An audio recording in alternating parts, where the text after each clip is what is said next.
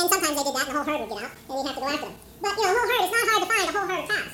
Sometimes it's hard to find them at 2 or 3 o'clock in the morning,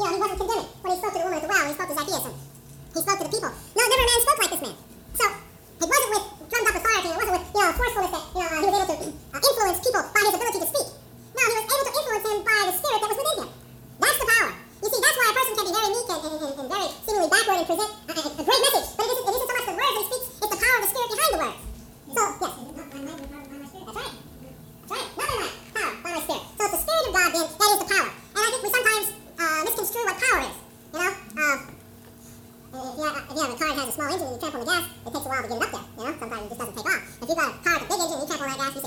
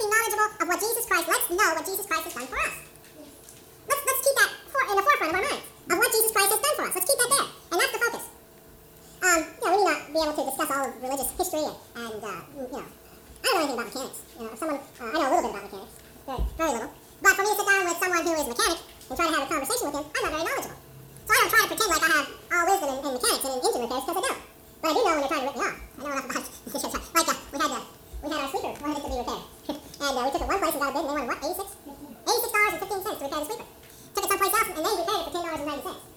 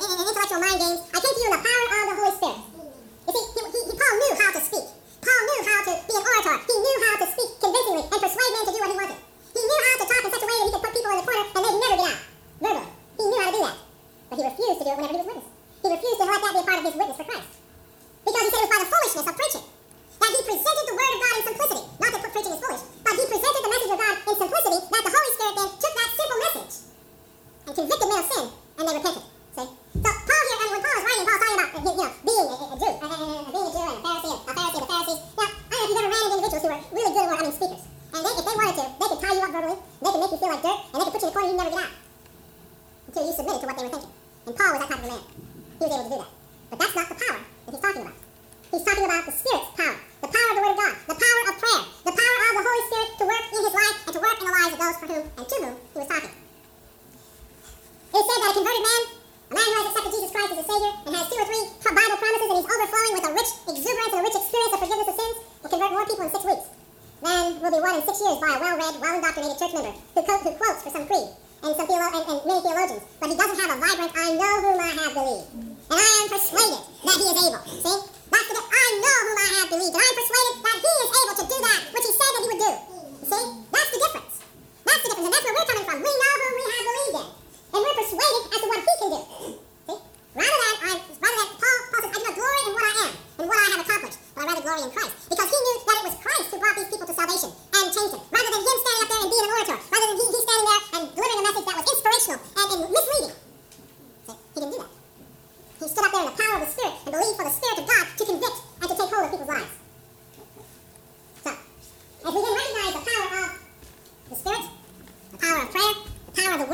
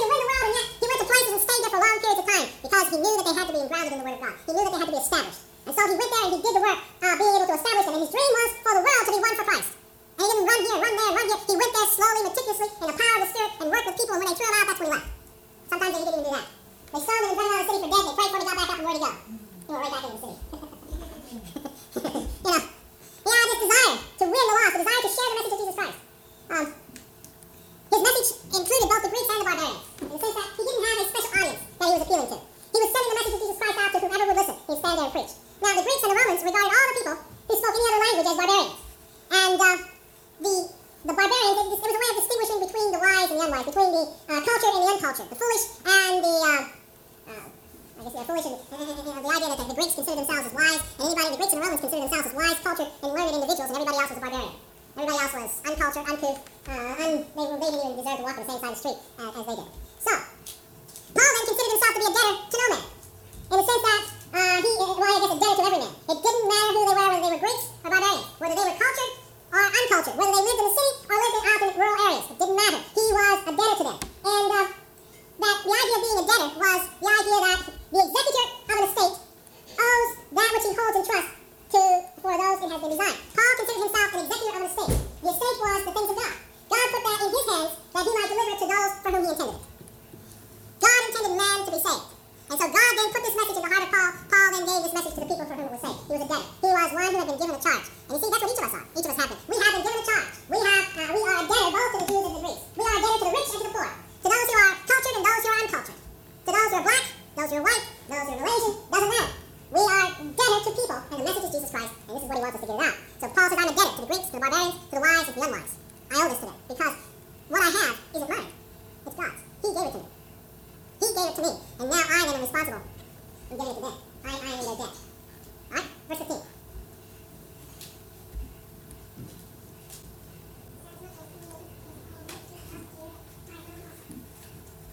Um, the letter to Rome was written from the church originated from Corinth when Paul was visiting there. And he anticipated going to Rome. Paul anticipated that his journey was going to take him through Rome. And so he was writing this letter to the Romans in anticipation of his arrival. That he was, you know, he was setting the stage for what he was going to do there. Um, Corinth was one of Paul's success stories. Corinth was a place that was very receptive to his message, and it had been especially blessed of God because of their receptiveness. And um, no matter where Paul went, he kind of always brought up this triumphant place called Corinth because of how they had been receptive to his message. You know, this was his big success story. You know how we look back over and we have, this, we have our success stories, that things really worked out well there. Well, Corinth was one of these places for Paul. That things really went well there. Um, now, as Paul is about to leave Corinth and feels that his ministry there, uh, ministering to the church of Corinth, is about finished, he is now looking for new worlds to conquer. He's looking for new terrain that he is going to go after. And so Paul's eyes now turn toward Rome. Now, uh, this, uh, uh, this, this place, you know, um, this Rome is a, is a very difficult place. We find that uh, he thinks of Rome, which is the, the world center at that time. Uh, you know, it is probably the it is the focal point of the entire world, the then known world, the then known world. Uh, its focal point was Rome because it was the Roman Empire. Caesar lived there. You know, this was a, this was the center of everything. Rome. It was not just like Washington D.C. We sometimes think of it as the capital. It's, the capital uh, of the United States. But we have other big cities: New York City, Los Angeles, Johnstown. You know, we have those big cities that are hubs for the world uh, uh, economy. and, uh, you know, one of those cities that always comes to people's minds. Uh, you know, it's funny. Whenever I'm in conversation, talking to people about placing orders or whatever, uh, I tell them, you know, on the phone, or maybe calling Texas or, or someplace, and people are asking me about, you know, hey, what's your name and address, Windber? Where's that near? I said, near Johnstown. Oh, never had those floods. You know, everybody thinks I've never had those floods. And um, said, yes, that, that's the place. That's, that's, where, that's about where we live. And um, we're famous for something, anyhow. Uh, famous for water, you know. But uh, we need maybe fa- famous for the floods of revival. How about that? No, the Spirit of God. Floods of revival. All right. Um, well, Rome was a, a, a very unique place. I mean, it was a very great place. Um, it was a world center, world trade center. It was a, um, a place that, you know, Paul, I think, whenever he thought of it, might have been shocked that this is where God wants me to go. This is a place where he wants me to go and establish a church. Um, will, the, will the message of Jesus Christ work in such a place as Rome? Will there be victory also in Rome? And these are the questions that would have challenged Paul. Paul didn't, Paul, I don't know, he's a lot like us. God said, time to go, Paul, time to leave Corinth, time to go to Rome. Well, uh, is it going to work there, Lord? Will it work there? Will this message that I have work there? And, uh, you see, as Rome was the seat of the empire, it was the fountainhead of superstition also. Rome was a place in which they welcomed every type of, of religion, every crackpot that had anything to say could come to Rome and establish it. Um, probably a lot like what, San Francisco. you know, they, they say that San Francisco you can find anything, everything, that everything that sits out in the United States goes to California. You know, and if there's any crackpot somewhere, he's in California. You know, he migrates to California. I don't know if that's true or not, but the shifting goes to well, Rome was like that. The city of Rome was like that. If there was any, anybody anywhere that wanted to establish something, they went to Rome. They went there. Uh, Rome was the place of power. It was the place of the emperor. Um, let me see what else. It was, it was a pinnacle of, of grandeur. It was a beautiful city. It was a city that was much was spent on its, on, you know, the Roman Colosseum, the columns and the amphitheaters, uh, and, and, and the place. It was a beautiful, beautiful marble city.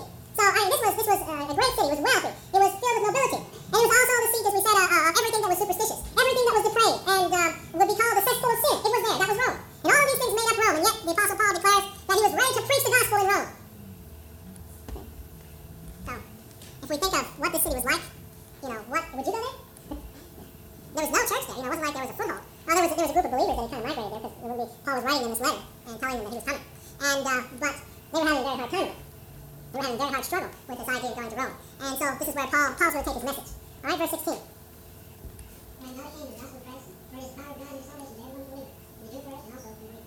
Okay? If you can imagine all of these different, different religions, different beliefs, and this cesspool of sin, and all these things that was going on in Rome, the message of Jesus Christ was not looked upon as, uh, as too stable of a, of, a, of a belief. Because the message of Jesus Christ was centered around the resurrection.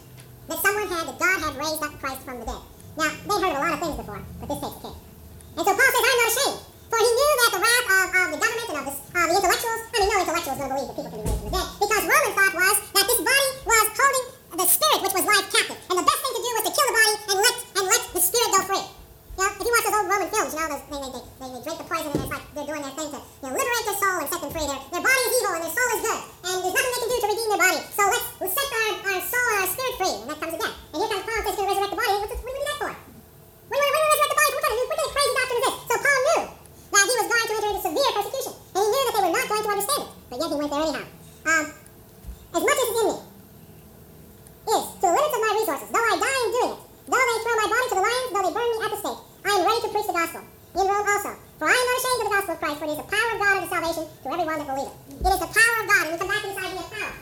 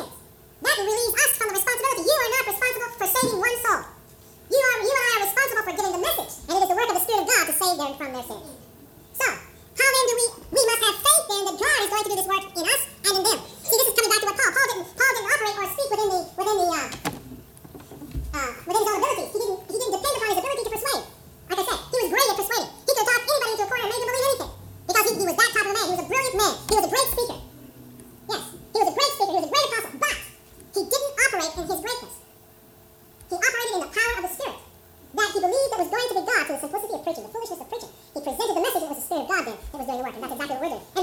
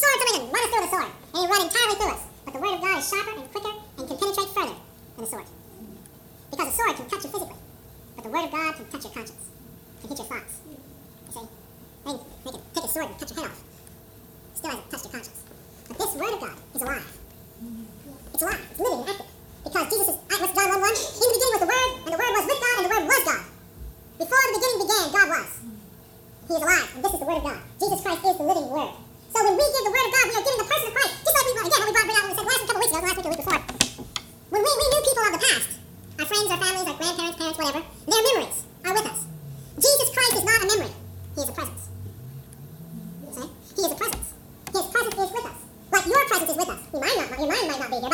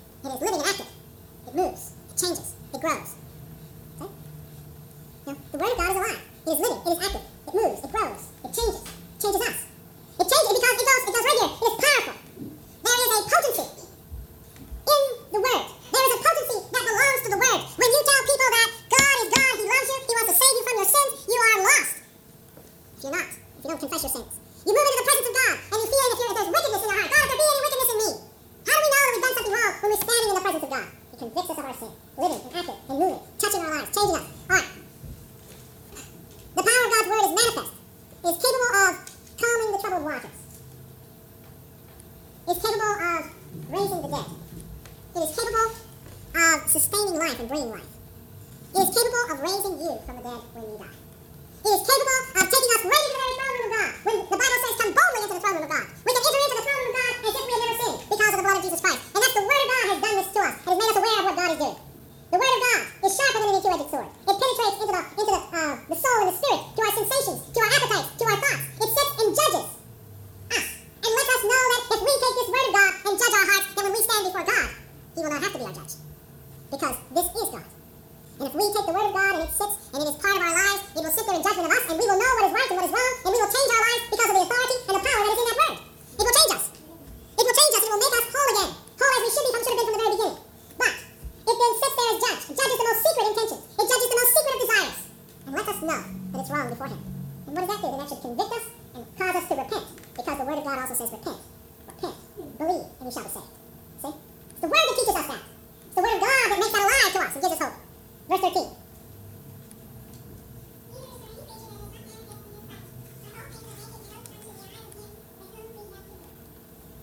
The effectiveness of the word, the effectiveness of the power of God. Lets us know that we are naked before Him. Our thoughts, our intents, everything, we are an open book. There is nothing hidden. There is no secret chambers when we stand, when, when the word of God is being presented. The word of God is letting us know there are no secret chambers. There are no hidden places. He is there. He is with us. He is in charge. We allow Him to be in charge. And we are open to the eyes of Him when we have to do. Um, God is pleased to exercise His word within our lives. Now, why is the word of God so powerful? Why is the word of God so powerful? It's God's word. All right, what else? What's that verse 2, 12 that we just read? Okay, what's the first part of it? The word of God is quick and powerful, living and active. Why is the word of God so powerful? Because it's alive.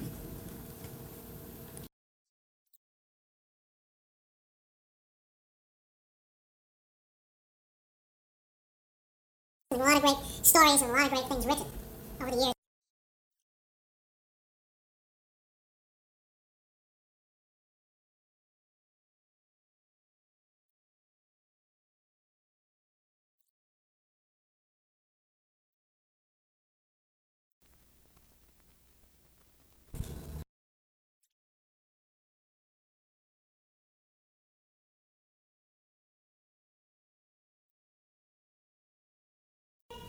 is can be good writing, but it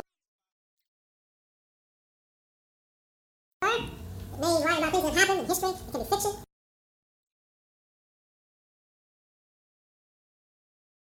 It can write about things as they are. It can write about speculations and things of the future.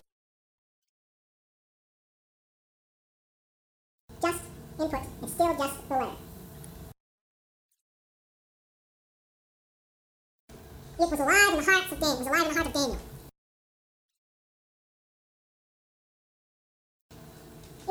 Heart of Abraham. Because literature is can be good writing. But it writes about things that were. It may write about things that happened in history. It can be fiction. It can be uh, it can be biography. It can write about things that they are. It can write about speculations and things of the future. But it's still just input. It's still just the letter. But the word of God is alive. It was alive in the hearts of Daniel. It was alive in the heart of Daniel when he went into the lion's den. It was alive in the heart of Abraham.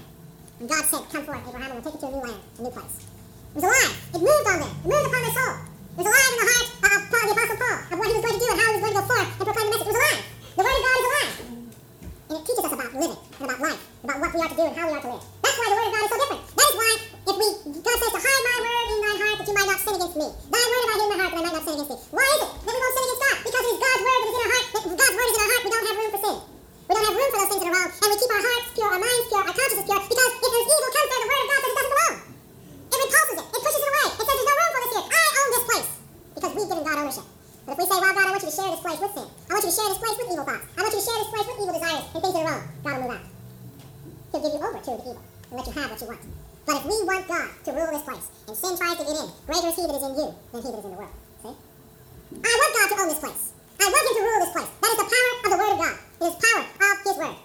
And as our lesson continues and goes on, which we're not going to get into, it is the power of prayer that enables us to uh, make this real to us. It's the prayer that we have is the prayer of allowing Christ to walk with us. We pray. Verily, verily, I say to he that believeth on me, the works that I do shall he do also, and greater works than these shall he do because I go unto my Father. And whatsoever you ask in my name, that will I do, that the Father may be glorified in the Son. That the Word of God dwells in us, and we are asking according to the will and the Word of God. That's our prayers. Let our prayers be centered around God and His Word, and His will and His purpose for our lives. Amen. There's two guys. How are you two today? I'm glad. You being good? I hope so. I'm glad for it. You look like good boys. You know that? Matthew chapter 2. Chapter 2, verses 1 to 23.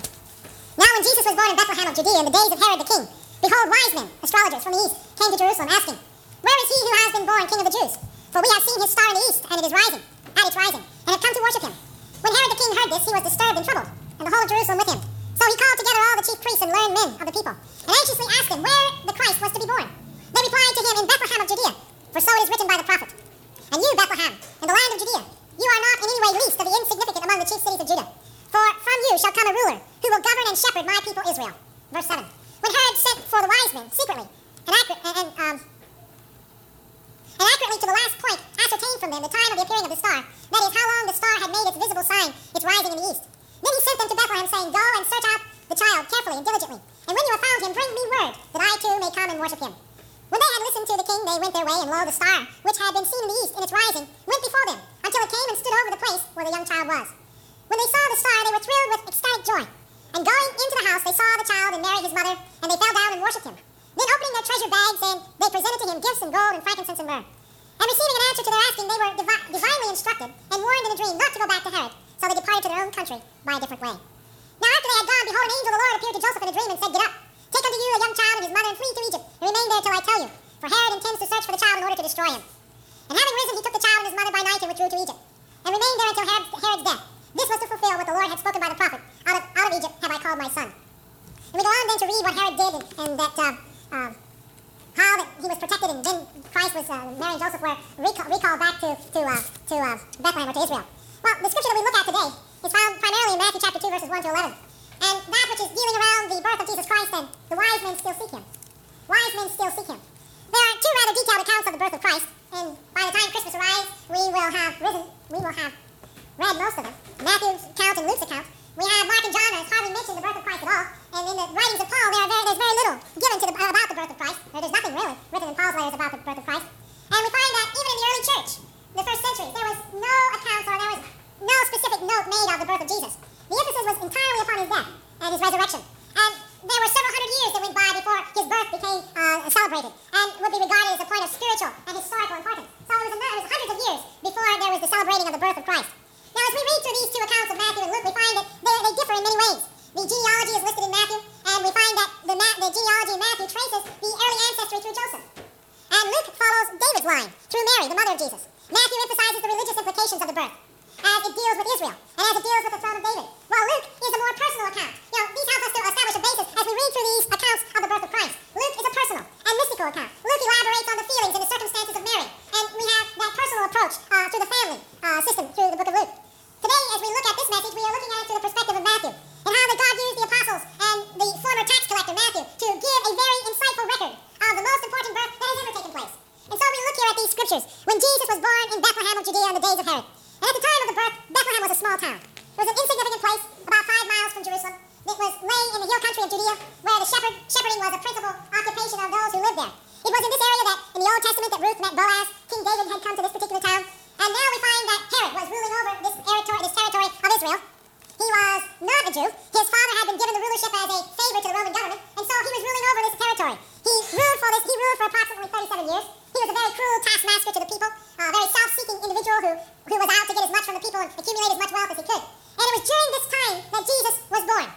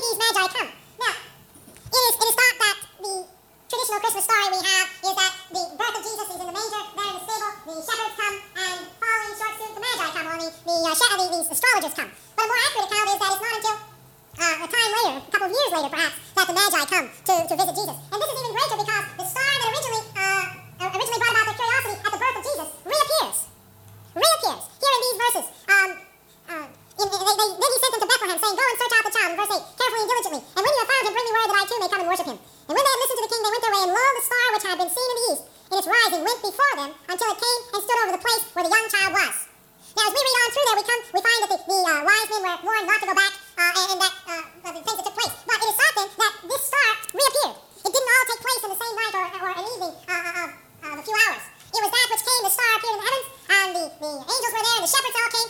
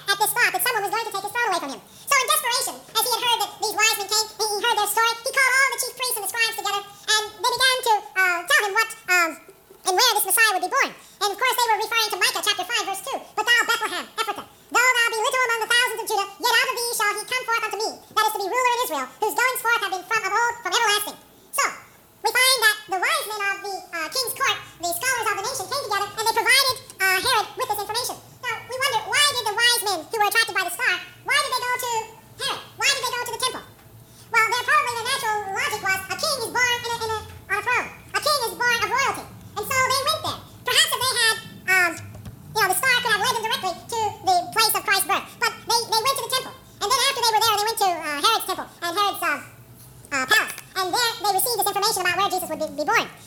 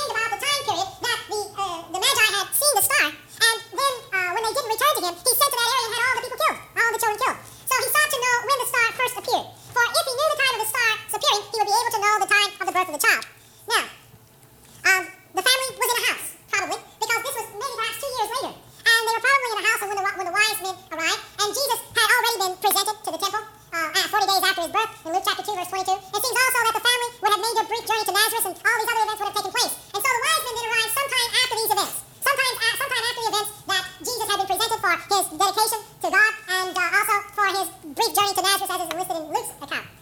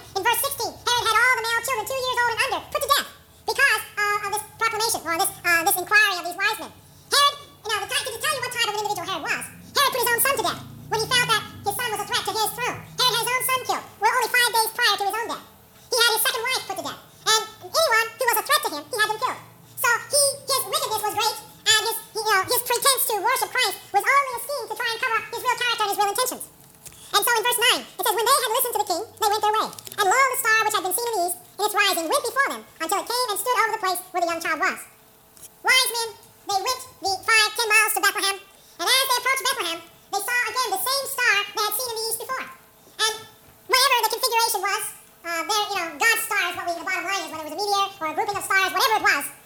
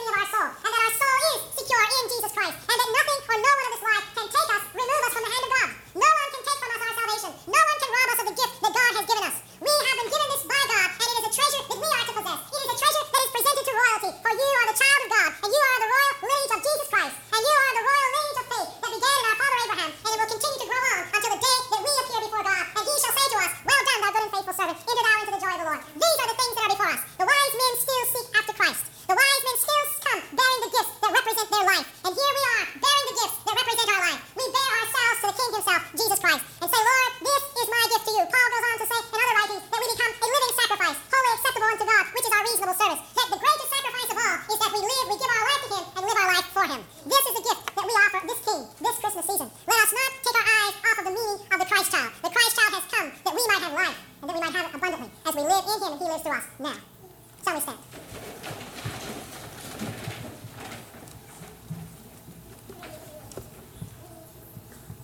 Wise men still seek him.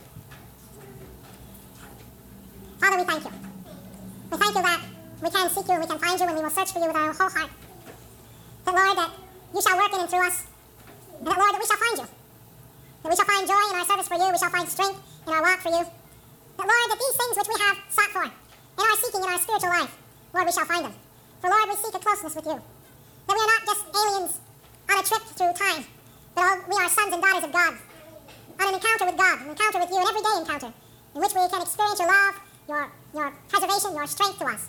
So we thank you that we can be aware of your presence, and we can be aware of you. And that, Lord, that those who are wise still do seek for you. And we bear the gifts of our life, O oh Lord, to you.